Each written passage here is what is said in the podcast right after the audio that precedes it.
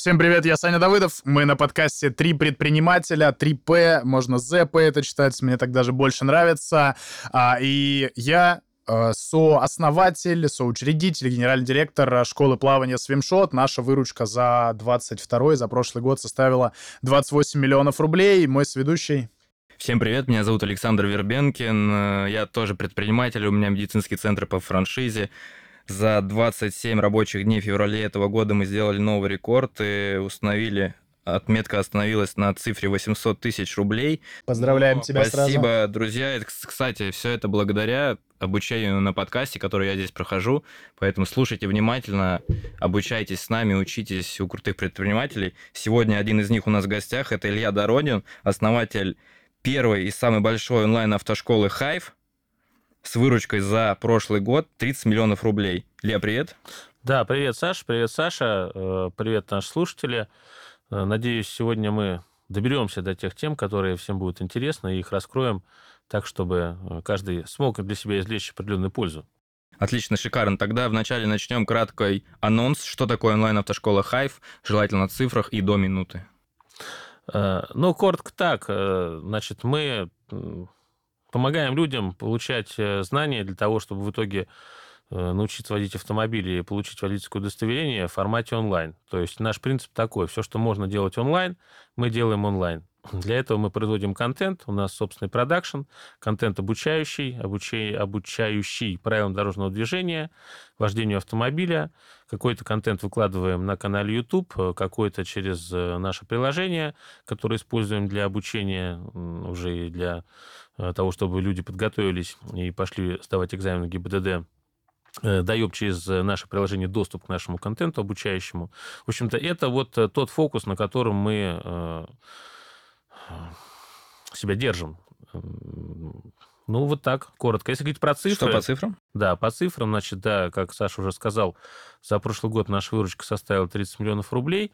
А, это не предел. Онлайн-рынок э, сейчас растет. Понятно, что э, с каждым годом количество учеников, перетекающих в формат получения знаний онлайн, в отличие от традиционного офлайна, э, ну, растет. Офлайн падает постепенно, онлайн постепенно растет. У нас есть партнеры в различных городах России, в Сочи, в Нижнем Новгороде, ну, как пример. Вот, соответственно, также люди, которые там учатся вождению сдают экзамены, они э, с помощью нашего онлайн-контента учат э, теорию. Вот. Э, в год мы выпускаем где-то... Ну, вот за прошлый год мы выпустили где-то порядка 1200 учеников, это только вот по Москве. 1200 учеников, а, выручка 30 миллионов рублей приблизительно. А какая там маржинальность вообще? Ну, то есть мы прекрасно понимаем, это всегда очень важный вопрос, потому что нас могут начинающие предприниматели слушать, те, кто еще не делает свой бизнес. Кто-то думает, о, 30 миллионов, а, там он очень... Он 30 миллионов в год зарабатывает. Заметные деньги. Да-да-да. А мы-то понимаем, что из этого может быть 40 миллионов расходов, например. Поэтому какая маржинальность, какие примерно расходы вот из этих 30 Сколько получается? Ну, надо понимать, что в каждом бизнесе э, понятие маржинальности, оно тоже несколько отличается. В нашем случае это услуги, то есть мы оказываем услугу. И понятно, что мы несем определенные затраты на содержание там, помещений, там, какого-то транспорта, если говорить про э, офлайновую часть, где мы учим непосредственно вождению. Как бы мы разделяем в целом. Есть онлайн, где мы производим контент и продаем его, да, дистрибутируем, продаем. Э, там одна маржинальность, поскольку все-таки на данный момент я говорю про вот школу в целом, автошколу, с частью онлайн и частью офлайн, то маржинальность назову так. Э, где-то 50% от э, чека – это себестоимость, то, что нужно будет заплатить э, там, автоинструктору за бензин, какие-то накладные расходы. Вот. А из оставшегося нужно будет заплатить аренду, зарплаты там, административной части персонала. Также на производство контента потратить деньги. И обязательно налоги не забыть еще. Ну, да, в итоге, налоги, давай, из 30 налоги, миллионов налоги. прибыли сколько? Процентов 15 остается? 15 остается, да. Из 30 15 остается. То есть у меня тоже примерно 50% надо кому-то сразу отдать, и мы представляем, что примерно все, что ты сказал, у меня тоже присутствует, и примерно 15% мы считали, что где-то, наверное, где-то что-то рядом. Ну да, вот э, наш, наша, э, наверное, э, это будет верным утверждением, что если выручка будет где-то 25 миллионов в год, то это будет ну, 20-25, вот так, это будет работа в ноль. Вот все, что Точка сверху, соответственно, да, это уже э, будет доход владельца. Вот это верное утверждение. Отлично. Возьмем тогда примерно прибыль за 22 год э, в районе 5 миллионов рублей. Э, полностью вытаскиваешь себе, что-то реинвестируешь, что-то, не знаю, какие-то, может быть, еще обязательства по бизнесу, как распределяешь прибыль? Эм, ну, понятно, что какие-то деньги уходят на то, чтобы э, просто их проесть, прожить. Очевидно, всем нам Да. надо существовать. Да, все остальное э, мы вкладываем, ну, я говорю мы, подразумевая там себя и команду, да, поэтому я говорю мы. Мы вкладываем в создание контента нашего, то есть мы продолжаем создавать постоянно обучающий контент, и наши ролики, их можно посмотреть на Ютубе, у них большое количество просмотров, у них самое большое количество просмотров среди всех э, там 3D, э, 3D анимационных роликов по ПДД. Вот, и не просто так, потому что они классные. Сколько самое большое количество просмотров на Ютубе?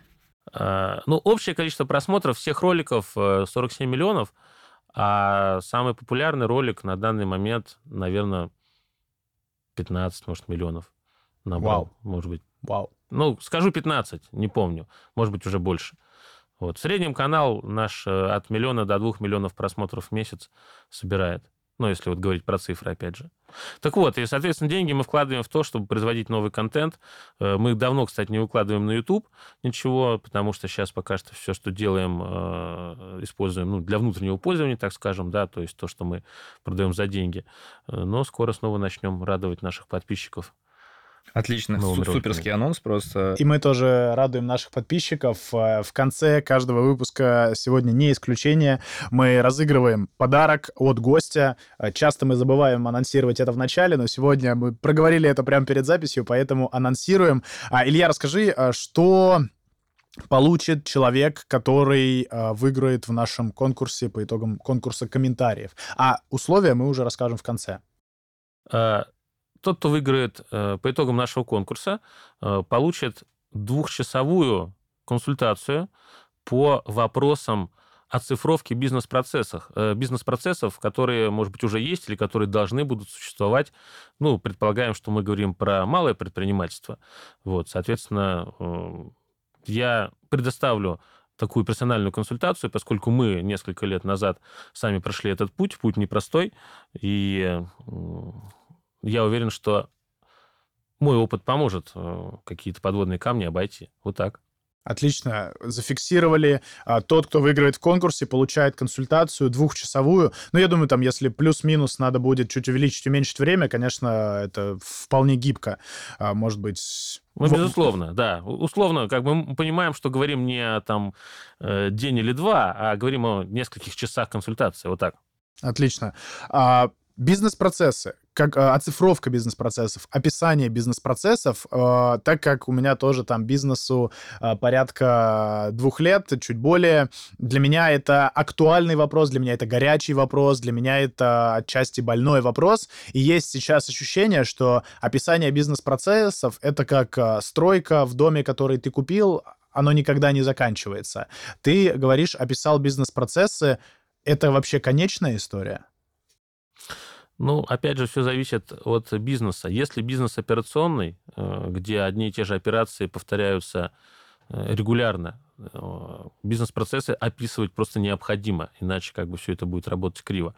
Если э, бизнес какой-то проектный, и каждый раз проект различный, там сложнее с описанием бизнес-процессов, потому что постоянно могут подъехать какие-то новые, но в любом случае это не лишено смысла, более того, это имеет смысл.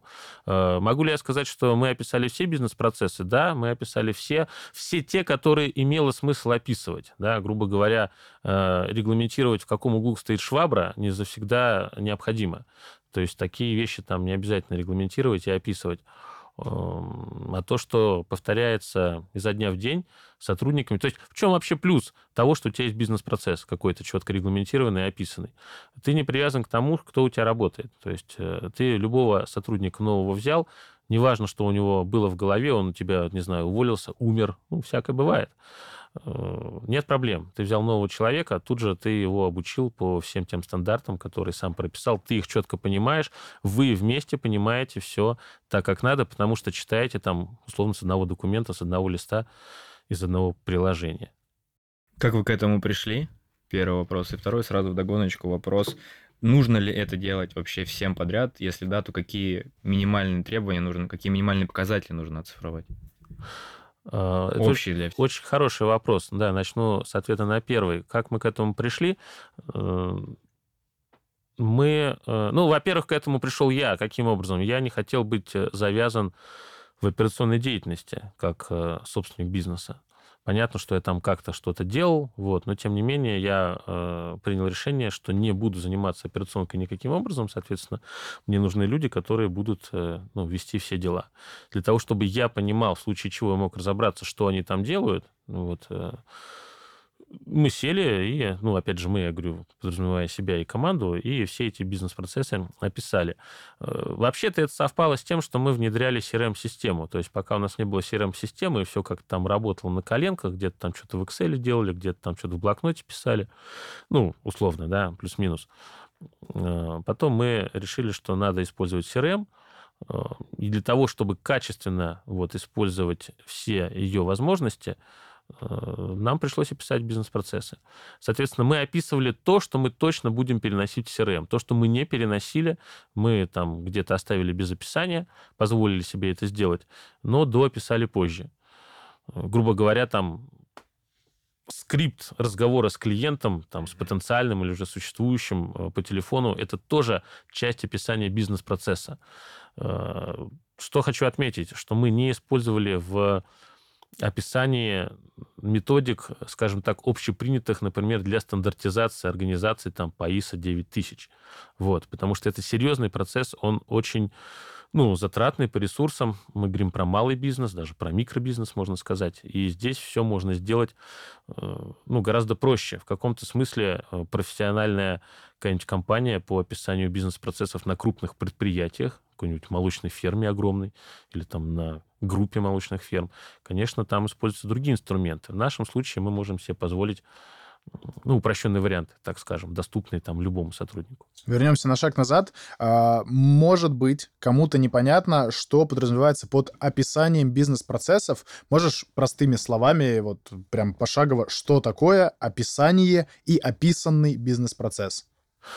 А, Ну, возьмем пример какой-нибудь. Э, Допустим, в нашем случае, если говорить про автошколу, у нас есть коммуникация с учеником.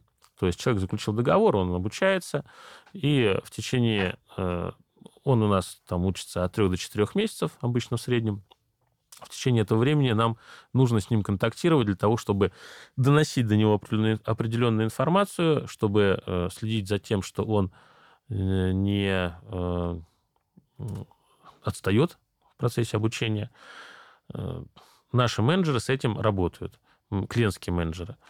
Вот для того, чтобы они четко понимали, когда, в какой день, каким инструментом, грубо говоря, они должны связаться с клиентом, например, каким инструментом? Отправить смс-сообщение. Ну, иногда мы это делаем руками, э, если там CRM-система, которую мы используем, позволяет сделать это в автоматическом режиме, конечно, мы это автоматизируем. Э, Или же нужно позвонить. Вот. э, Или же нужно там отправить какое-то письмо. Бывает, нужно бумажное письмо отправить, там какой-то документ, бумажный именно, бывает там электронное письмо.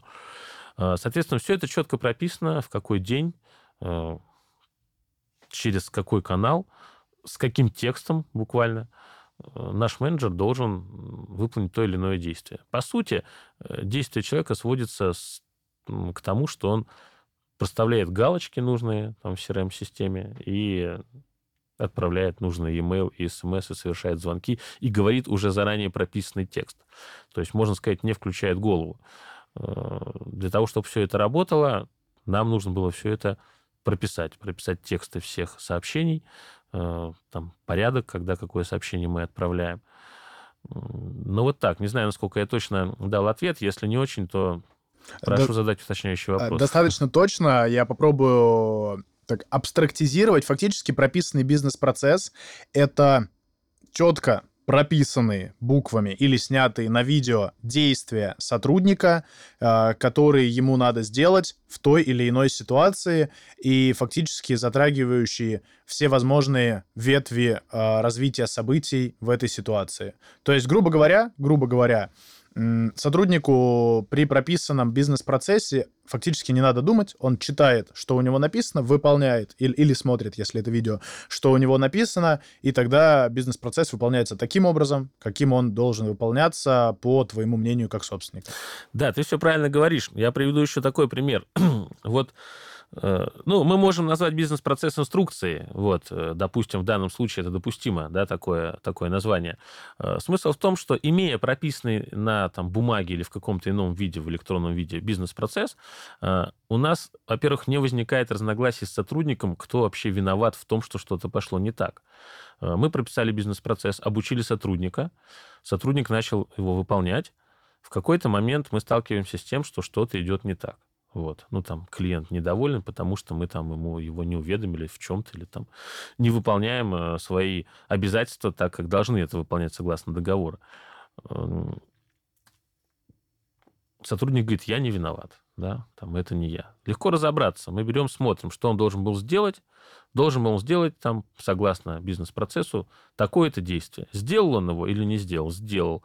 Сделал он его так, как в бизнес-процессе описано. Сделал так, как в бизнес-процессе. А мы получили э, результат ну, отрицательный, негативный. Значит, бизнес-процесс, не, когда прописывали, мы не учли какие-то моменты, и он требует того, чтобы мы его переписали.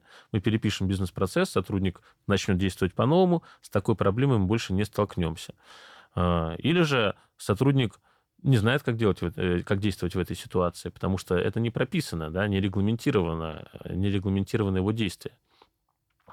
Значит, мы что-то не описали, забыли, в процессе такое бывает, или появилось какое-то новое действие, которое требует описания, мы его опишем, и никаких, в общем-то, тоже проблем в дальнейшем не будем испытывать. Потому что зачастую, если э, ничего не описано, а на словах там мы приняли сотрудника, мы сказали, короче, здесь ты там делаешь так, здесь ты делаешь так, здесь звонишь, здесь пишешь.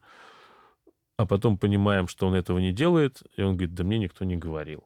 Или там мне говорили, да я не так понял. И начинаются какие-то вот эти вот... Э, в общем, управлять людьми в организации э, гораздо проще, если есть прописанные бизнес-процессы. Вот так. Отлично, хочу больше конкретики, какие точно показатели нужно оцифровывать всем, вне зависимости от бизнеса, и какие показатели ты контролируешь лично там каждый день, каждый месяц, каждый год. Но есть хорошая поговорка, э, считайте все. То есть все, что вы можете посчитать, все, что подается учету вообще, да, то есть мы количественные показатели как бы вообще э, считать нужно. Вот все, что ты можешь посчитать, сколько поступило заявок, сколько заявок э, из них э, там релевантные, сколько какие-то там можно отнести к категорию спам там или реклама, ну, если говорить про входящие заявки там в отдел продаж. Ну, понятно, условная да. воронка. Да, вот. Э, то есть все, конечно, надо считать. Э, я ориентируюсь всегда на конверсии, на какие-то, то есть на процентное соотношение. Мне... Конверсия чего, из лидов в покупку? Ну, что? например, да, из лидов в покупку. Соответственно, из клиентов, э, если он превратился в клиента и уже заключил договор, то сколько из них в итоге доучилось, потому что, ну, тоже бывает, что не доучиваются по разным причинам, сколько сдало экзамен и так далее. Сколько в процентах от нормального. На... Ну, то есть всегда вот в процессе работы мы вывели некие усредненные показатели, что у нас нормальная конверсия, например, там 30% из лида в договор. Вот мы получили 100 заявок, значит, 30 из них должны будут превратиться в договор заключенные. Если в целом эта конверсия такая есть... Очень значит, хорошая цифра. Да. Ну, а все от лидов зависит. Потому ну, что лиды лидов. тоже можно разные набрать. Вот. Это отдельная тема даже. А все, что подается исчислению, это все мы считаем, следим. Все-таки верну, вернусь к Сашному вопросу. За какими цифрами и как часто ты следишь? Там каждый день смотрю, не знаю, только на выручку за сегодня или на количество лидов. Там раз в месяц проверяю такой-то, такой-то, такой-то показатель. Конкретно ты, конкретно в твоем я понял. бизнесе. Э, вот, я не смотрю особо на выручку, потому что я знаю средний чек, и мне э, интересно, сколько э, пришло лидов, сколько в итоге мы заключили договоров. Вот, потому что я понимаю, что, ну, сумма выручки я могу всегда посчитать. Могу там... Мне не обязательно на нее смотреть. Для меня важно количество. Но это, это вот наша бизнес-история, да, где-то там, наоборот, важно смотреть на выручку. Ну, вот это основные показатели, на которые я смотрю. То есть количество лидов на входе, количество заключенных договоров, это второе. И третье, это... Э, да все, вот два. Два показателя. Как часто? Э, Ежедневно? Ну, Еженедельно? не ежедне- не ежедневно, скажу еженедельно, это будет верно, да. Еженедельно или, может быть, там два раза в неделю, вот так.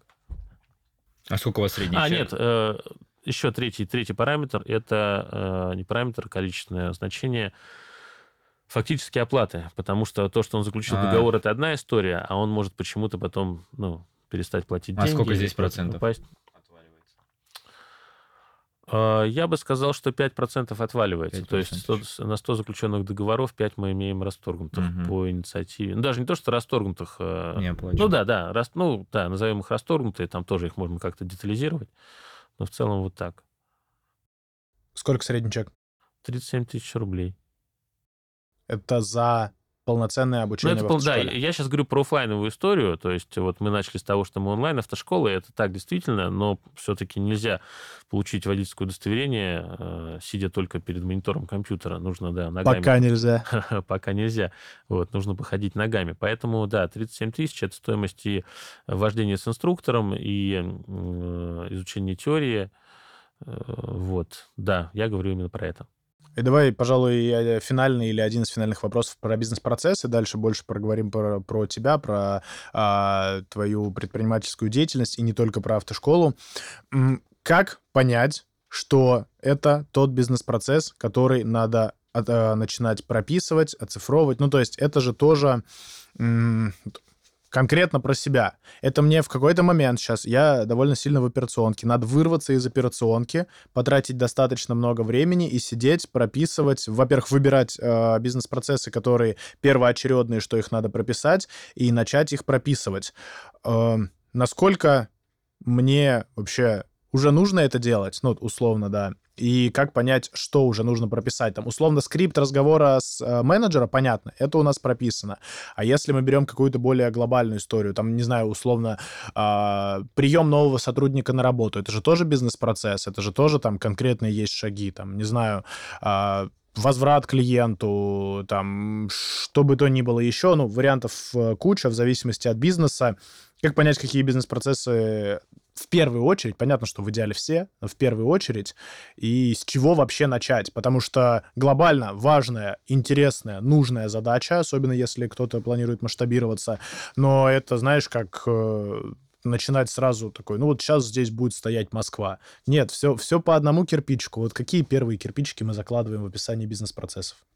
Мгм. Хороший вопрос. Э, Значит, Спасибо.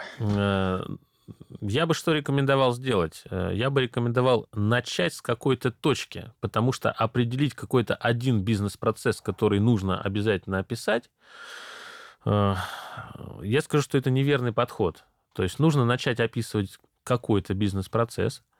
Эм, Это вообще творческий достаточно процесс, когда ты э, это делаешь, как художник пишет картину, у него есть общее понимание того, что должно в итоге получиться. Э, Какие-то элементы, каким-то элементам он уделит больше внимания, каким-то меньше, но на старте он этого, в общем-то, не знает. Когда ты начинаешь описывать бизнес-процессы, во-первых, ты сильно погружаешься в свою операционку, в свою бизнес-историю гораздо глубже, то есть ты для себя делаешь большие открытия в процессе описания. Вот, поэтому берешь любой процесс, который тебе кажется, что он у тебя, ну, какой-то больной, да, такой. То есть вот у нас хромает, например, там, возврат клиента, у нас хромает процесс там продажи, например, да, обработки нового клиента. Поэтому берешь его и начинаешь его описывать, описывать, описывать, а от него пойдут уже как такие дополнительные ветки в сторону смежных процессов, э, там, параллельных процессов, и ты будешь понимать, что, окей, это мы тоже должны обязательно прописать, а это можно пока что оставить как есть. Вот. Э, Главное здесь начать, э, ну вот, просто вот ткнуть в, люб- в любое место своего бизнеса и сказать, мы начинаем отсюда. Все, с любого процесса надо начинать. Не нужно выделять какой-то основной. Они все важные. Зафиксировали, как в медицине, все индивидуально и вариабельно, начиная с чего-нибудь. Да, нужно начать. То есть нужно просто понять, что да, мы начинаем. Но что еще важно? Э, Вот Саша задал вопрос, как бы, э, как, как ремонт, да, или... Про общем, Москву. Э, нет, да, вначале, по-моему, мы говорили, что... Э, да, бизнес-процесс — бесконечная история, Бесконечная история, как ремонт. Можно, невозможно закончить, можно только остановить. Да, сравнение, безусловно, верное, э, но надо начать, да, надо начать этот вот ремонт, и, конечно, его нельзя остановить там в любой момент. То есть он должен быть как-то закончен. А, знаешь, части. здесь а, сначала инсайт в общем, такой более глобальный. А, скорее, это просто про какие-либо действия, про открытие бизнеса, про, не знаю, открытие новых точек, про выход на новый уровень. Всегда мы сначала начинаем мыслить, мы там с Сашей спортсмены, это тоже там ребенок начинает заниматься спортом, родитель сразу хочу, чтобы он стал олимпийским чемпионом. Но чтобы стать олимпийским чемпионом, надо хотя бы на первую тренировку прийти для начала. То же самое, чтобы там открыть бизнес, надо хотя бы придумать тему, там сделать первую продажу, найти клиентов, сотрудников и так далее. Здесь то же самое, а, чтобы описать бизнес-процессы, надо начать описывать бизнес-процессы, и мне очень понятно стала аналогия с картиной, что здесь у тебя должно быть хотя бы примерное общее видение вектора, для чего ты это описываешь и что на выходе ты хочешь получить. Грубо говоря, далее это можно немножко декомпозировать, что там вот здесь будет описано вот так, вот здесь так, вот здесь так. Выбираешь, с чего начать и фактически начинаешь. Да, абсолютно верно. То есть, э, причем это процесс, почему я, говорю, почему я говорю, что это процесс творческий, э, мы переписывали бизнес-процессы. То есть мы начинали, писали, у нас там шла некая ветка, что здесь мы такое сообщение, там, ну, условно говоря, мы прописывали там бизнес-процесс, коммуникация с существующим клиентом, э, уведомление его э, путем там пуш-сообщений через мобильное приложение. Писали все эти тексты для каждого, для каждого уведомления. Потом в какой-то момент мы натыкались на э, ситуацию, что, оказывается, мы все писали не совсем верно. Мы чего-то не учли. Нам приходилось отматывать назад, что-то переписывать, потому что это все завязано в некую такую общую ну, бизнес-историю. Э, надо просто начать и делать. Начать и делать, да. Где-то будешь углубляться сильнее, где-то более поверхностно. Вот. Но будешь двигаться и у себя в голове, в голове у ну, владельца бизнеса, э, в нашем случае, потому что у нас малое предпринимательство, картина будет складываться гораздо более четкая в отношении ну, его бизнес-истории. Я бы даже сказал, что это может быть э, один из существенных э, доводов в пользу того, почему начать все описывать и оцифровывать. Вот так. Как рано или скоро ты вышел из операционки Первый вопрос. И какие у тебя сейчас функции в компании остались? Чем вообще занимаешься? Какая-то стратегия? Также про- продолжаешь прописывать процессы? Чем сейчас занимаешься? Или ничем? А, но я не принимаю участие в операционной деятельности компании. То есть... Как, э, как, как, через сколько лет ты вышел от, от начала основания? Год, два, Ну, я скажу, что два года. Два года. Да. Вот с момента, как мы начали прописывать процесс, вот, вот так я скажу, с, с момента, с момента, да, как начали прописывать, я могу сказать, что э, мы, наверное, три месяца все это внедряли, то есть э, от трех месяцев, наверное, три месяца мы внедряли, еще три месяца мы, ну, то есть вот мы сели там, сказали, сегодня мы начали там вот этот процесс описывать. Э, через три месяца мы все это запустили уже в работу, то есть сотрудников уже обучили, они начали по-новому работать. Еще три месяца мы вылавливали какие-то косяки, вот, то есть полгода на это ушло. Я думаю, что еще год после этого я как-то так или иначе был э, задействован. Ну, полтора года, не два, полтора года. Вот. Э, полтора года с момента, опис... с момента начала, начала, начала описания. А да. через сколько после открытия бизнеса началось описание бизнес-процессов? Вот я сейчас затрудняюсь точно, конечно, сказать. Э, ну, нас к этому подтолкнуло внедрение CRM-системы. Ну, примерно через месяц, через год. Нет, это измерялось годами. Я mm. думаю, что года два, наверное, mm. мы... С два года даже не описывали бизнес-процесс, через два года начали описывать, и то есть а, в общем и целом примерно через три с половиной года после открытия бизнеса вышел из операционной. Да, да, так можно сказать. Угу, да. Какие сейчас функции? Э, две функции. Э, одна функция когда что-то не работает по бизнес-процессу, э, и сотрудники сами не могут или там не уполномочены принять решение, опять же, там, как может быть описан бизнес-процесс? Вот если здесь э, сталкиваешься с ситуацией, которая не описана, то ты, как сотрудник, наделен полномочиями самостоятельно принять решение э, и его реализовать. или ты не наделен такими полномочиями, ты должен обратиться там к своему руководителю там, или ко мне, допустим. Есть одна история, потом расскажу, может быть, э, как раз про... Э, давай сейчас. Давай сразу. Давай сейчас. Э, Конечно. Ну, хорошо. Значит, в одном банке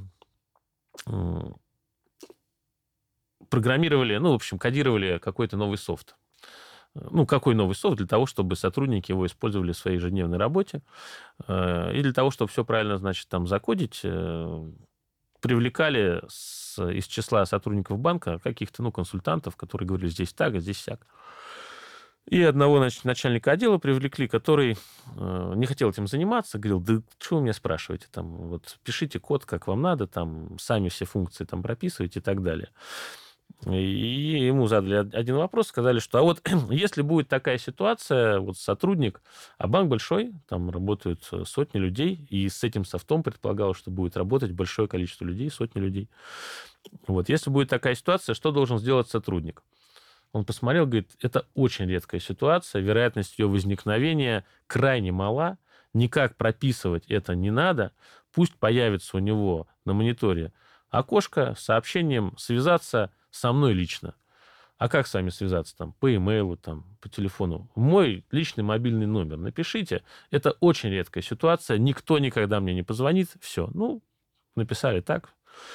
День запуска нового софта. Всех сотрудников обучили. Через несколько часов разъяренный этот, значит, начальник отдела звонит разработчикам, говорит, вы что там наделали?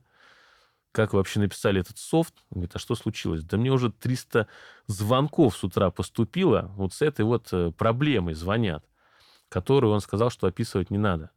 То есть он посчитал, что это крайне редкая ситуация, а на деле, э, поскольку он не работает в полях, да, эта ситуация оказалась очень частая, и она требовала того, чтобы ее нужно было описать детально. Это реальная история? Да, реальная кейс, история, да? да, реальный кейс. Круто. Поэтому э, на этапе вот, анализа и описания, ну, не нужно лениться, нужно погружаться.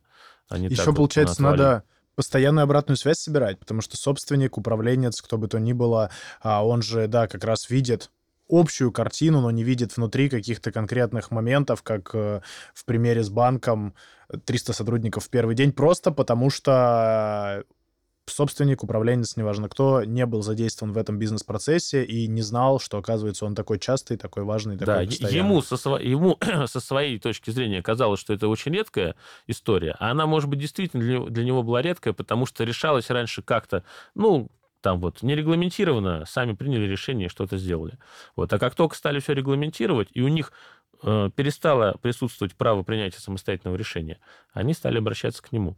Э, вообще, если говорить про э, подход именно в внедрении бизнес-процессов, нужно собирать рабочую группу. Всегда должен быть лидер, то есть тот, кто двигает дело вперед. Никто не будет хотеть это делать. Просто никто. Сотрудники будут сопротивляться максимально, им это неинтересно.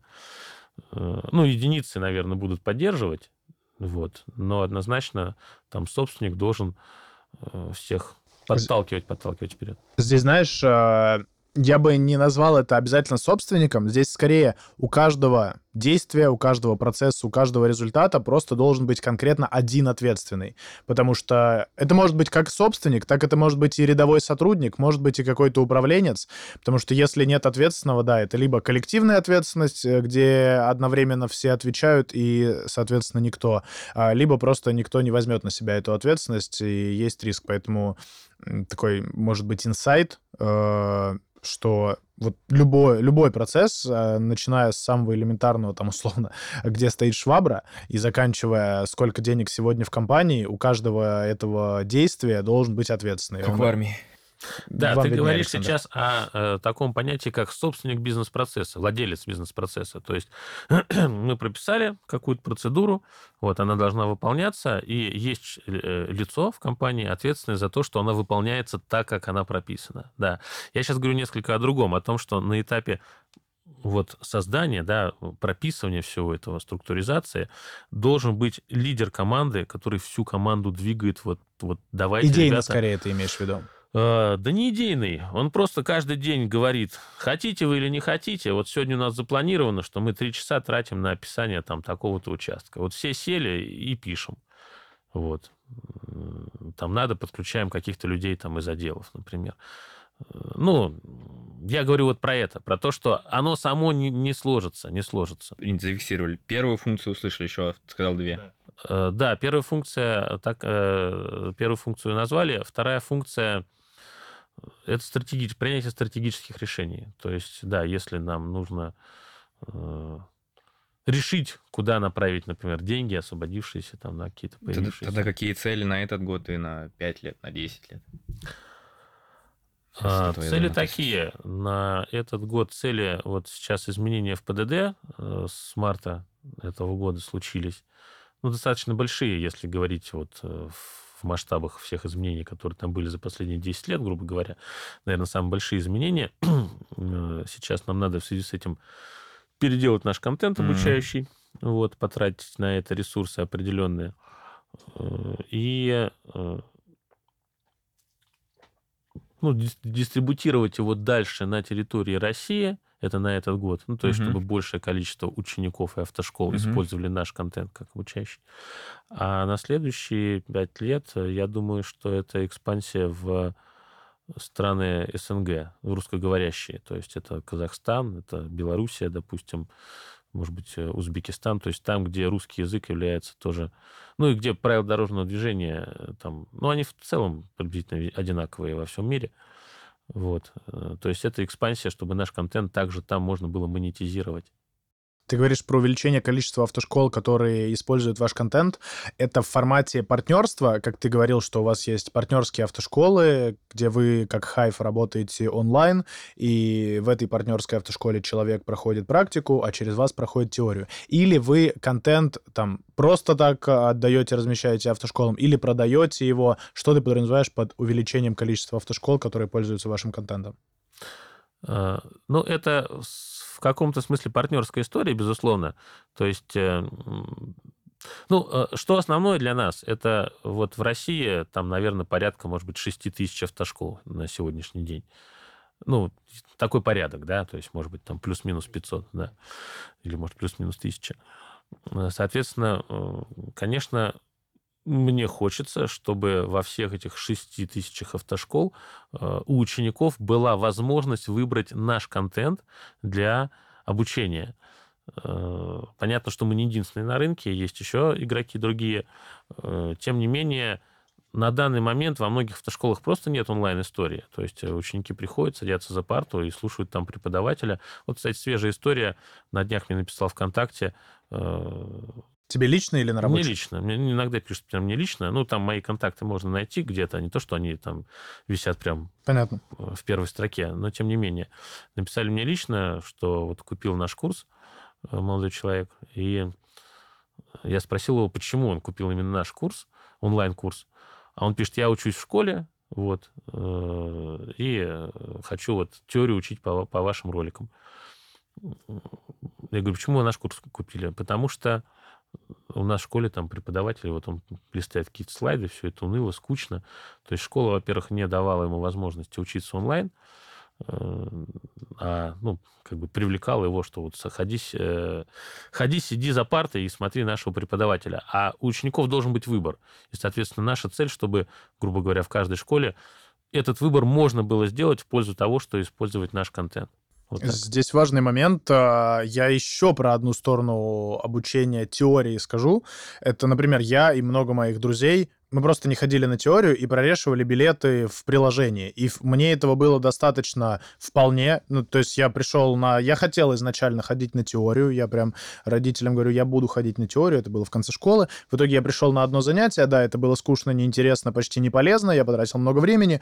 А, и все. И там перед экзаменами э, начал пролистывать просто. Ну и во время практики, естественно, инструктор тебе объясняет какие-то основные моменты. Так вот, э, вы фактически продаете контент э, для теории, для онлайн-обучения. Как вы вообще работаете с тем, чтобы люди смотрели этот контент? Потому что ну, в моей картине мира я и много моих друзей, повторюсь, э, просто тупо прорешивают билеты и через билеты запоминают эти правила, потому что у билетов есть, опять же, пояснение. Понятный подход, и он имеет ну, определенную популярность среди тех, кто учится водить автомобиль. Ну, во-первых, надо понимать, что твой продукт никогда не будут потреблять абсолютно все. То есть ты работаешь для какой-то аудитории, э, которой твой продукт там нравится или подходит, закрывает какие-то потребности. Для кого наш продукт? Э, понятно, что, э, ну, все, опять же, там, ну, неважно. Значит, наш продукт для тех, кто хочет перед тем, как просто наштудировать себя в части решения вот, прорешивания билетов, да, как Александр сказал, ну, разобраться в базовых понятиях правил дорожного движения. И понятно, что это можно сделать, там, сидя за партой, слушая преподавателя, а можно сделать, э, просматривая наши видеоролики. И мы их делаем... Э, у нас ну, принципы такие, незамысловатые. Мы делаем ролики простыми, не перегружаем их графикой, то есть у нас все достаточно схематично, чтобы их можно было легко впитывать в свое э, сознание, ну, там, не знаю, в свой мозг. Второе, у нас интересный очень диктор, это Юрий The Professional. Юрий профессионал, э, возможно, многие его знают. Э, ролики он комментирует на Ютубе тоже. YouTube-комментатор знаменитый, достаточно, тоже достаточно уже, набрал там 2 миллиона подписчиков, и он для нас озвучивает ролики. Соответственно, мы производим контент для тех, кто хочет вот так э, с удовольствием изучать правила дорожного движения, чтобы потом проще ответить на все вопросы, решить все эти билеты в ГИБДД. Вот я так могу сказать. Ты как раз начал говорить, примерно описывать а, портрет клиента, и это база маркетинга. Теперь важный момент, который мне интересен. Я как раз а, в школе плавания, в своем шоте в основном отвечаю за маркетинг. Естественно, мы тоже услуги, но все равно полярно разные истории. Какой у вас маркетинг? Э, как вы привлекаете клиентов? Э, первый вопрос сразу задам два. И второй вопрос. Э, у вас в запрещенной инсте больше 40 тысяч подписчиков, очень хорошие просмотры. За счет чего так? Почему? И ты говоришь, на Ютубе тоже вас смотрят миллионы пользователей. Почему вас такое большое количество смотрит? И как вы привлекаете клиентов? Какой маркетинг? Э, тоже очень хороший вопрос. Я бы даже сказал, что это вопрос номер один, наверное, для каждого бизнеса, потому что был бы клиент, а с продажами, в общем-то, мы все там потом уже организуем. Да и со всеми процессами можно решить, э, если есть клиенты, которые платят деньги, все остальное решается. Да, это совершенно верно. Э, маркетинг – больная тема для нашей отрасли, потому что, ну, вернее, не только для нашей отрасли, а для любой отрасли, где ты получаешь клиента на один раз. А мы, к сожалению, получаем клиента на один раз. Мне бы хотелось иметь какую-то продолжительную историю, иметь постоянных клиентов. Но люди приходят и учатся один раз. Э, плаванию, наверное, тоже учатся один раз. Ну, то есть какое-то время ходят там, да, занимаются, потом уже это становится ну, не совсем так, на самом деле, потому что это, это может стать, во-первых, хобби, плюс э, в плавании можно постоянно повышать планку. Ты, ты можешь сначала прийти, чтобы научиться плавать. Пока ты учишься плавать, тебя заинтересовывает тренер, а ты хочешь уже научиться плавать хорошо, там, четырьмя способами плавания, потом ты хочешь поехать на первые соревнования, потом у тебя уже там кучу друзей, и тебе э, бассейн — это как дополнительное хобби. Ну, понятно, такой лайфстайл получается. Тут, знаешь, э, можно сделать много до продаж, и можно постоянно жизнь клиента продолжать. Это, да, не как с машиной, ты один раз научился, потом, там, условно, купил себе машину или взял каршеринг, или взял а, у друзей родителей и пошел сам кататься. Да, это немножко все равно разные Ну да, я соглашусь. Э, в общем, наша история такая, что мы клиента получаем один раз, он получает у нас э, услугу, и, собственно говоря, про нас там, наверное, забывает через какое-то время. Поэтому маркетинг весьма затратный. И мы пробовали разные Э, модели. Мы пробовали контекстную рекламу, пробовали там таргетинг через соцсети. Я не могу сказать, что какой-то из этих маркетингов в нашем случае был бомбическим. То есть они все приносили результаты, но я бы не назвал эти результаты звездными. То есть понятно, что это там неубыточная история, хотя были убыточные с таргетированной рекламой, например, были убыточные истории. Это ВК или ну, ВК, в запрещенной инсте? ВК, ВК? да. Э, в запрещенной инсте мы тоже делали. Но не могу сказать, что мы как-то остались довольны. Сейчас э, все то, что работает лучше всего у нас, это органика. У нас большое количество статей на сайте. У нас э, на сайте написан учебник по ПДД. Ну и в целом... Там... За счет SEO фактически люди, когда что-то ищут про обучение ПДД, просто заходят на ваш сайт и оттуда Да, уже... за счет SEO YouTube тоже работает. Но э, наша история, я могу утверждать, что Hive — это бренд. Да? То есть э, если ну, 47 миллионов просмотров, и каждый видел название Hive из этих 47 миллионов, понятно, а в России 140 миллионов жителей – всего. То есть практически понятно, что там есть повторные просмотры. Ну да, да, да. Да, то есть э, бренд начинает нас тянуть уже вперед сам, то есть нас ищут по поисковому запросу. Конечно, ну, то есть э, текущий маркетинг наш это органика, это SEO и, соответственно, вот деньги, которые мы вкладывали в раскрутку, в развитие бренда все это время, сейчас они начинают для нас возвращаться в виде, в виде клиентов. Вот так. Э, вопрос сразу, может быть, предложение, может быть, ты скажешь, что это глупая идея. А как использовать уже имеющегося клиента, который один раз тебе заплатил, чтобы он принес еще деньги, какая-то а, история «приведи друга», а, лояльность, что-то такое. Есть у вас что-то такое? Пробовали? Почему нет? Или не думали вообще об этом? Мы пробовали много чего. Э, история, про которую ты говоришь, у нас есть, она работает сейчас, она работает у а нас... В каком формате? То есть ты приводишь друга, скидку получаешь, получает друг или как это Да, работает? я сейчас расскажу. Вот, она работает, эта история давно, ну, несколько лет. Э, ну, опять же, надо понимать, что там она может быть не прям звездная какая-то, да, такая бомбическая, но она работает. Э, офер простой. Если у тебя есть... Каждый ученик, который к нам записывается, он получает промокод. И если он этот промокод передает какому-то своему другу, который придет и запишется к нам тоже, то мы э, делаем кэшбэк владельцу промокода 2000 рублей. В на, рублях? В рублях, да, в рублях на карту переводим. Вот. Делаем такой кэшбэк. И э, тот, кто приходит учиться, тоже получает, соответственно, скидку на э, тот договор, который он заключит. А количество учеников, которые я могу вам привести, ограничено? Не ограничено. То есть Промокод я... действует два года. За два года веди их сколько хочешь. У я нас... могу э, привести 30 учеников, 60 тысяч заработать. Да, да, да. У нас рекорд э, один, э, это девочка, одна девочка, Завела Тиндер специально, чтобы залила красивые фотки. Пойдем учиться в автошколу, просто зарабатывает на этом деньги сидит. Но если на Авито набрать промокод автошколы Хайф, я уверен, там одно или несколько объявлений сейчас будет. И это не мы, и это не мы выкладываем, это выкладывают наши ученики. Она везде, на всех рекомендательных сайтах э, написала на нас отзывы, и везде приложила промокод. Угу. Ну, от нее пришло, наверное, 20 человек. А, то есть фактически же я могу просто публично разместить промокод. Ну, в принципе, да. да. Человек Мы просто им не пользуется. проверяем, там, учились вместе в школе, в институте Понятно. или в детский Понятно. сад ходили. Да. Эта история работает, э, ну, она помогает, вот так могу сказать. И, и есть смысл ее иметь дальше, так скажем. Так, тогда переходим, мне кажется, больше к философии, к обучению в целом. Сейчас какое-то обучение проходишь, где учишься, где учился, какие книги читаешь, что смотришь в плане предпринимательства, какие-то советы. Что почитать, что посмотреть, что поглядеть, где где пойти учиться? Э, я скажу так, что... Ну, Может быть, вообще не нужно учиться? Э, Предпринимательство. Вопрос хороший, нужно или не нужно учиться. Да. Э, нужно быть всегда в таком тонусе, да, предпринимательском тонусе. И обеспечивать себя новыми знаниями. Нужно ли учиться вот как-то каким-то фундаментальным наукам таким, да, э, пойти в какой-то там, может быть, закончить MBA. Не знаю, я не оканчивал MBA, не могу сказать, что э, могу это порекомендовать сделать или обязательно не делать.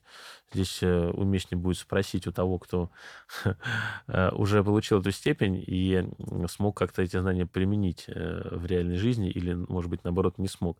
Я считаю, что нужно читать книги обязательно и Книги. Я бы сказал, что книги. То есть слушать... Э, интересные других... подкасты.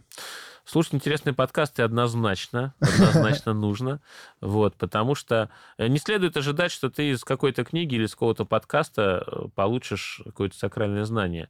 Если слушать и читать с таким ожиданием, то будет разочарование. С каждым новым там с каждой новой книгой ты понимаешь, что, в принципе, уже все, что написано, ты уже читал где-то в другом месте.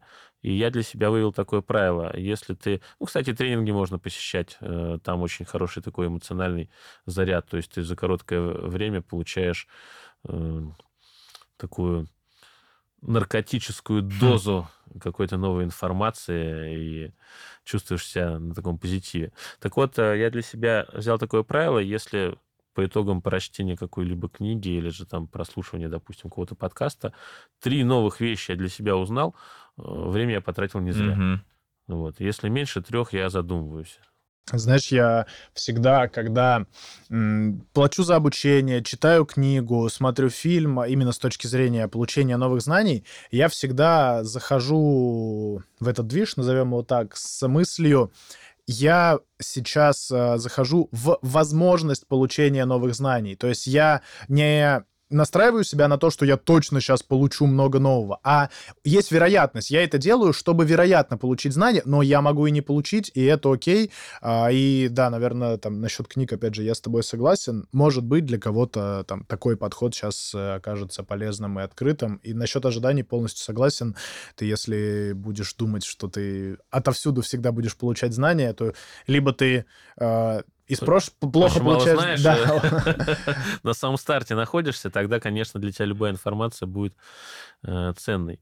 Э, вот что еще я добавлю. Э, на самом деле прочтение любой книги, даже если... Ну, возьмем книгу, да, э, подкаст, то есть окей, э, получение какой-либо информации там каким-то способом, э, даже если ты не узнал ничего нового, а услышал все то, что уже там у тебя в голове было, тем не менее изложение другим языком, может быть, другим автором, э, помогает тебе все в голове так несколько переформировать. Я вот такую, такое сравнение приведу. Вот есть озеро в лесу, там вода не течет, вот оно просто стоит, оно ряской такое поросло, ряска там стоит, какой-то рисунок она образовала. Так вот, прочтение книги, там, посещение тренинга, это мы берем палку, и мы ничего не узнали нового, да, палку берем просто какую-то так вот поводили по этому, по воде по этой. Все пришло в движение, опять успокоилось. Рязка вся та же самая, вода та же самая, а рисунок другой. И мы можем посмотреть э, по-новому на те же знания, там, на те какие-то... Э, в общем, можем переосмыслить то, что нам до этого казалось там одним образом, ничего нового не узнали, а вектор, например, мышления у нас поменялся. Классный вот пример, классный пример. Давай тогда три книги назовем, которые надо прочитать. С точки зрения предпринимательства, да, это может быть и художественная литература, но три книги для предпринимателя начинающего или который хочет начать, или который там первые годы работает. Но вот для меня, э, ну, я работал до того, как стал предпринимателем, работал в найме и э, управлял компанией как наемный сотрудник э, достаточно большой компании. И для меня вот эта книга, я считаю, что ее надо прочитать и предпринимателю в том числе, потому что все связано с управлением. Это искусство управленческой борьбы. Валерий Тарасов – Интересно. Такую книгу, может быть, даже э, первый раз, первый раз, да, да, первый да. раз вы слышите. Я считаю, что это Библия по э, взаимоотношению с сотрудниками, вообще по, ну, именно... Искусство упра... борьбы? Искусство управленческой борьбы. Искусство управленческой борьбы. Да. Я даже не знаю, можно ли ее найти в издании. Я хотел тут как-то раз ее купить и подарить в подарок, презентовать. Не нашел я но в электронном виде можно найти. Угу. Вот, классная книга. Раз. Да. А так, литературы много. Я считаю, Но что... это одна, давай еще Это две. одна. Ну, давай еще, давай еще две. Может быть, что-то, что, опять же, не обязательно прикладное про бизнес, а какая-то художка, которая перевернула твое сознание. Может быть, там, может, что-то коротенькое. Коротенькое. Ну, мне в голову сейчас приходит, я же не готовился к ответу на, на этот вопрос. Вот, да. Эм, мне понравилось, это банально, наверное, уже, но «Атлант расправил, расправил плечи», Айн Рэнд я рекомендую к прочтению, как, как художественную литературу. Читаю. Вот, э, не могу сказать, что э, может быть. Ну, в общем, это, это хорошая книга, которую стоит прочитать предпринимателю. Вот Принимается вот. два да. и еще одна. Да. Я порекомендую Стивена Кови «Семь навыков высокоэффективных людей». Вот. Но просто тоже, вот я почему не хотел эти книги называть, э, они как-то вот, ну, на виду, да, то есть это бестселлеры, о которых там все знают. Ну, Хочется- первое это точно. Минимум книга. одну, да, ты назвал Да. Вторая и выделяющуюся. третья, да, такие достаточно Да, они популярные популярны, я штучки. уверен, что их тут у вас называют, наверное. Да, периодически проскакивают. Вот. А, хорошо, я назову вам еще книгу, которая... Давай, бонус. Да, э, мы можем, кстати, Кови заменить. Я выбросим его. Можно ничего не менять, можно Да, четвертую Можно четвертую. Э, Есть такая книга «Выбери себя», она называется, автор Олег Туманов. Олег Туманов Я думал, э, Казманов. да. это создатель проекта «Иви», если вы Слышали, знаете про слышали. такой, да. Вот, и он написал книгу, в общем-то, там не про историю создания Иви, онлайн-кинотеатра, а в целом, ну, про бизнес, про какие-то, э, может быть, личные качества, которым, которыми следует обзавестись предпринимателю для того, чтобы э, ну, двигаться к поставленной цели. Вот так. То есть это такая, может быть, какой-то, может быть, в каком-то смысле э, даже философская книга. В общем, я рекомендую к прочтению. Это вот из э, там, не из числа тех книг, которые вот лежат там на полках, но они очень классные. Вот так. Ну, пе- первый раз две вот эти книги были названы у нас. Ну вот я рад. Сп- Спасибо, спасибо. Расширяем нашу библиотеку в Да. подкастах. А может быть, фильмы какие-то? Э, м- Может быть, нет. Э, Принимается, да, что ты читаешь в основном книги, развиваешься за счет книг. Ты это сказал, мы выяснили там 3-4 э, книги, которые советуешь. Э, Даже давай так, не фильмы, а может быть какие-то YouTube-шоу, Инстаграм-странички, Телеграм-аккаунты, фильмы, э, передачи по телевизору, по радио, вот то, откуда можно относительно регулярно получать знания. Знаешь, как а, не как в автошколе и в книге, один раз прочитал, как Мгм, бы, и все. мгм. Конечно, можно перечитать, но тем не менее. А что-то, где ты постоянно можешь черпать какие-то знания потенциально. Э, Я не отношусь э, к... э, В общем, для меня, например, телеграм-каналы или же какие-то YouTube-истории, ну, YouTube-ролики э, не являются источником получения регуля... э, не являются источниками получения информации на регулярной основе, вот так скажем. То есть, если мне нужно найти ответ на какой-то вопрос, я за- за- поищу на ютубчике, найду и посмотрю. А так, чтобы я был на что-то подписан, например, и регулярно смотрел, э, мне не попалось такого контента в сети, хотя, наверное, предположу, что он, может быть, есть, но он меня там не смог заинтересовать или не попался. Э, Поэтому вряд ли я что-то порекомендую. А вот из фильмов... э, Чем мне нравится книга, например, или фильм, да, потому что там э, есть э, четкое начало, четкий конец, то есть вот законченность. Я не люблю сериалы, например, потому что это растянутая по времени история, какая-то жвачка, которую можно жевать там бесконечно долго.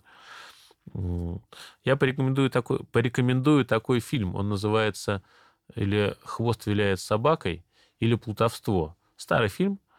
Эм, Смотрели? Нет, я даже не слышал юный, никогда. Слишком юный.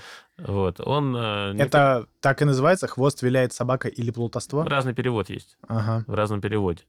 Э, Вообще точно перевод «Хвост виляет собакой». Но есть в переводе, как плутовство называется. Спасибо, зафиксировали. Вот. Он не про бизнес, но он про то, как э, в мире многое устроено, да и в бизнесе тоже. Э, Отлично, спасибо. Давай потихонечку сейчас будем завершать. Такие еще а, несколько философских вопросов. Э, насколько ты счастлив по десятибалльной шкале сейчас? Это вопрос э, нужно всегда задавать не предварительно, а прямо вот так вот в процессе, чтобы получить точный ответ. Я думаю, что я счастлив. А я, я сразу скажу так, наверняка все отвечают вам так же, как отвечу сейчас я. Я счастлив на 7 баллов. Я думал про 8. Про 8? 7-8. Самое частое, чего не хватает трех. Три балла еще за счет чего можно добрать? За счет чего нужно добавить, добавить 3 балла? Но что-то погряз, э, не то что погряз э, в семейных таких э, вопросах и хлопотах, но хочется, чтобы их было меньше. Я не, погряз, у меня как бы там все нормально и все хорошо, но как-то это хочется, чтобы было еще легче. Вот так. Чуть больше эмоций, чуть больше... Да, не то что эмоции. Вот. У меня достаточно большая семья, И в связи с этим достаточно много внимания моего, не физически времени, а внимания. То есть в голове приходится держать там, ну, дети, например, там, двое в бассейн ходят, например, да. Это молодцы, они одобряем очень сильно. Да, то есть какие-то логистические вопросы и прочее, все это, конечно, хочется решать попроще, но пока что не решается. Вот так. Но на самом деле, может быть, я немножко даже лукавлю, э, потому что, чтобы точно ответить на твой вопрос, нужно все-таки как-то поанализировать, а не так вот сходу. Раз, ну, знаешь, вот эти 2-3 балла, сейчас я тебе накидаю. Ну, понятно, да, никто не просит сейчас размышлять, э, уходить в философию с самим собой, там, а, медитацию и прочее. 7 достаточно хорошо. Э, всегда есть еще к чему стремиться, там, ну и одна больше половины. А, это прекрасно. Какие вопросы еще мы должны были тебе сегодня задать, э, не задали, что ты ожидал, может быть? Э, на скидку даже не знаю, что сказать. Мне кажется, что мы все вопросы обсудили в целом. Я надеюсь, что Хотелось бы, конечно, э, услышать вопросы от тех, кто будет слушать наш подкаст. Вот им, возможно, покажется, что что-то мы не обсудили.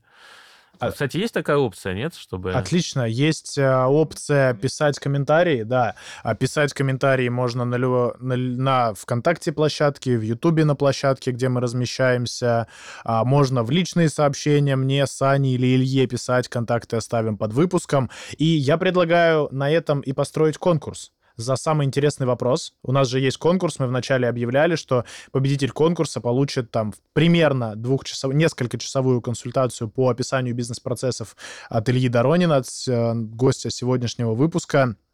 Если еще нет бизнеса, то это может быть э, описание каких-то потенциальных бизнес-процессов в потенциальном деле, может быть, какие-то жизненные процессы описать. Здесь, я думаю, можно всегда подстроиться под запрос. Если готовый бизнес, то, очевидно, всегда есть э, что дописывать. И я предлагаю на этом и построить конкурс. Давайте за самый лучший вопрос э, который мы совместно выберем с Сашей и Ильей. Все вопросы обязательно просмотрим. Еще и раз... самый лучший вопрос, который мы не задали, подкасте. За сам, да, за самый лучший вопрос, который, который мы не задали ага. или не дозадали, не угу. обсудили, может Хорошо. быть, тему для обсуждения. Ну, в целом, да, за самый лучший вопрос, потому что какая там будет формулировка, посмотрим. Да, да, это, это классно. Отлично. Тогда выберем самый лучший вопрос, объявим это в социальных сетях, сконтачим а, победителя и Илью. А, я Доволен очень сегодняшним выпуском, да, уже давайте потихонечку заканчивать. Илья, спасибо тебе огромное. У нас сегодня был, напомню, Илья Доронин, э, основатель, э, владелец, управленец онлайн-школы онлайн-автошколы, самой крупной онлайн-автошколы, и по совместительству еще и офлайн автошколы Hive. Э, мне сегодня дважды сказали, что я задал хороший вопрос. Я в каждом выпуске ставлю себе галочку, когда мне говорят хороший вопрос, и буду продолжать это делать. Значит, выпуск прошел не зря. Бизнес-процессы — это лично для меня сейчас очень э, актуальная, очень такая горячая, как я вначале уже сказал, достаточно больная тема. Я сто процентов буду переслушивать этот выпуск, а сто процентов уже под запись, под... Тетрадь под э, бортовой журнал, как говорит э, один Сергей Полонский, очень известный. Илья, спасибо тебе большое. Мне очень понравилось, мне очень приятно было с тобой познакомиться и подцепить что-то новое, услышать что-то свежее и свое болото вот этой вот палочкой немножечко разогнать и новый узор из него сделать. Да, Илюх, большое спасибо. Я тоже сегодня вел митинг-репорт написал там новые мысли, новые книги, новый фильм, угу. раньше которых я не слышал. Да, кстати, фильмы, про... книги, отдельный это, респект. Это, это, это требует, конечно, анализа небольшого, но в целом я тоже кайфанул, спасибо большое. Контакты гостей ведущих, бизнес и гостей ведущих будет в первом закрепленном комментарии, и минутка финальная твоя. Да, э, Саша и Саша, спасибо за то, что пригласили. И действительно, наш подкаст э, получился таким интересным, живым, что важно. Эм, я призываю всех тех, кто нас слушает, э, кто э, неважно, ведет бизнес или действительно задумывается, потому что, конечно, для того, чтобы прийти к истории предпринимательства, ну, каждый идет своим путем. И я вот работал в найме достаточно долго, э, и были у меня другие попытки предпринимательства. Ну, надо быть смелее, я считаю. В конце концов, жизнь она одна, и или ты попробуешь что-то, или не попробуешь. Есть еще такая штука, как иллюзия стабильности. Вот предприниматель не живет в иллюзии стабильности, потому что у него куча рисков, и он с ними вот лицом к лицу сталкивается постоянно. А когда ты работаешь в найме, у тебя есть иллюзия стабильности, что есть зарплата, ты ее получаешь там каждый месяц в определенный день или два раза в месяц, ну, по-разному. Э, так вот, ну, можно потерять работу по разной причине. Там, не знаю, трудоспособность потерять, авария какая-то, не дай бог, и все. И вот тебя, тебе говорят, извини, ты больше нам не нужен, да, как работник, и ты не можешь больше эту трудовую функцию исполнять. А предприниматель лишен этих рисков, ну, как лишен? Э, он способен построить историю, благодаря которой он там будет иметь доход некий, большой или маленький, э, даже это не суть важно. Важно то, что для получения этого дохода он не будет тратить по 40 часов в неделю своего личного времени. А Иногда, получит... может быть, просто по 80. Э, да, да, бывает и так. Вот, это как таксисты говорят, я там 120 тысяч в месяц получаю. Сколько ты для этого работаешь? Ну, там... 20 часов в день. 20 часов в день, да. Вот, поэтому э, надо дерзать. Надо дерзать, и я всех призываю быть смелее. Спасибо. Это был Илья Доронин, Хайфру, Саня Вербенкин, Ситилаб Зеленоград, Саня Давыдов, Свимшот. Спасибо и услышимся. Всем пока.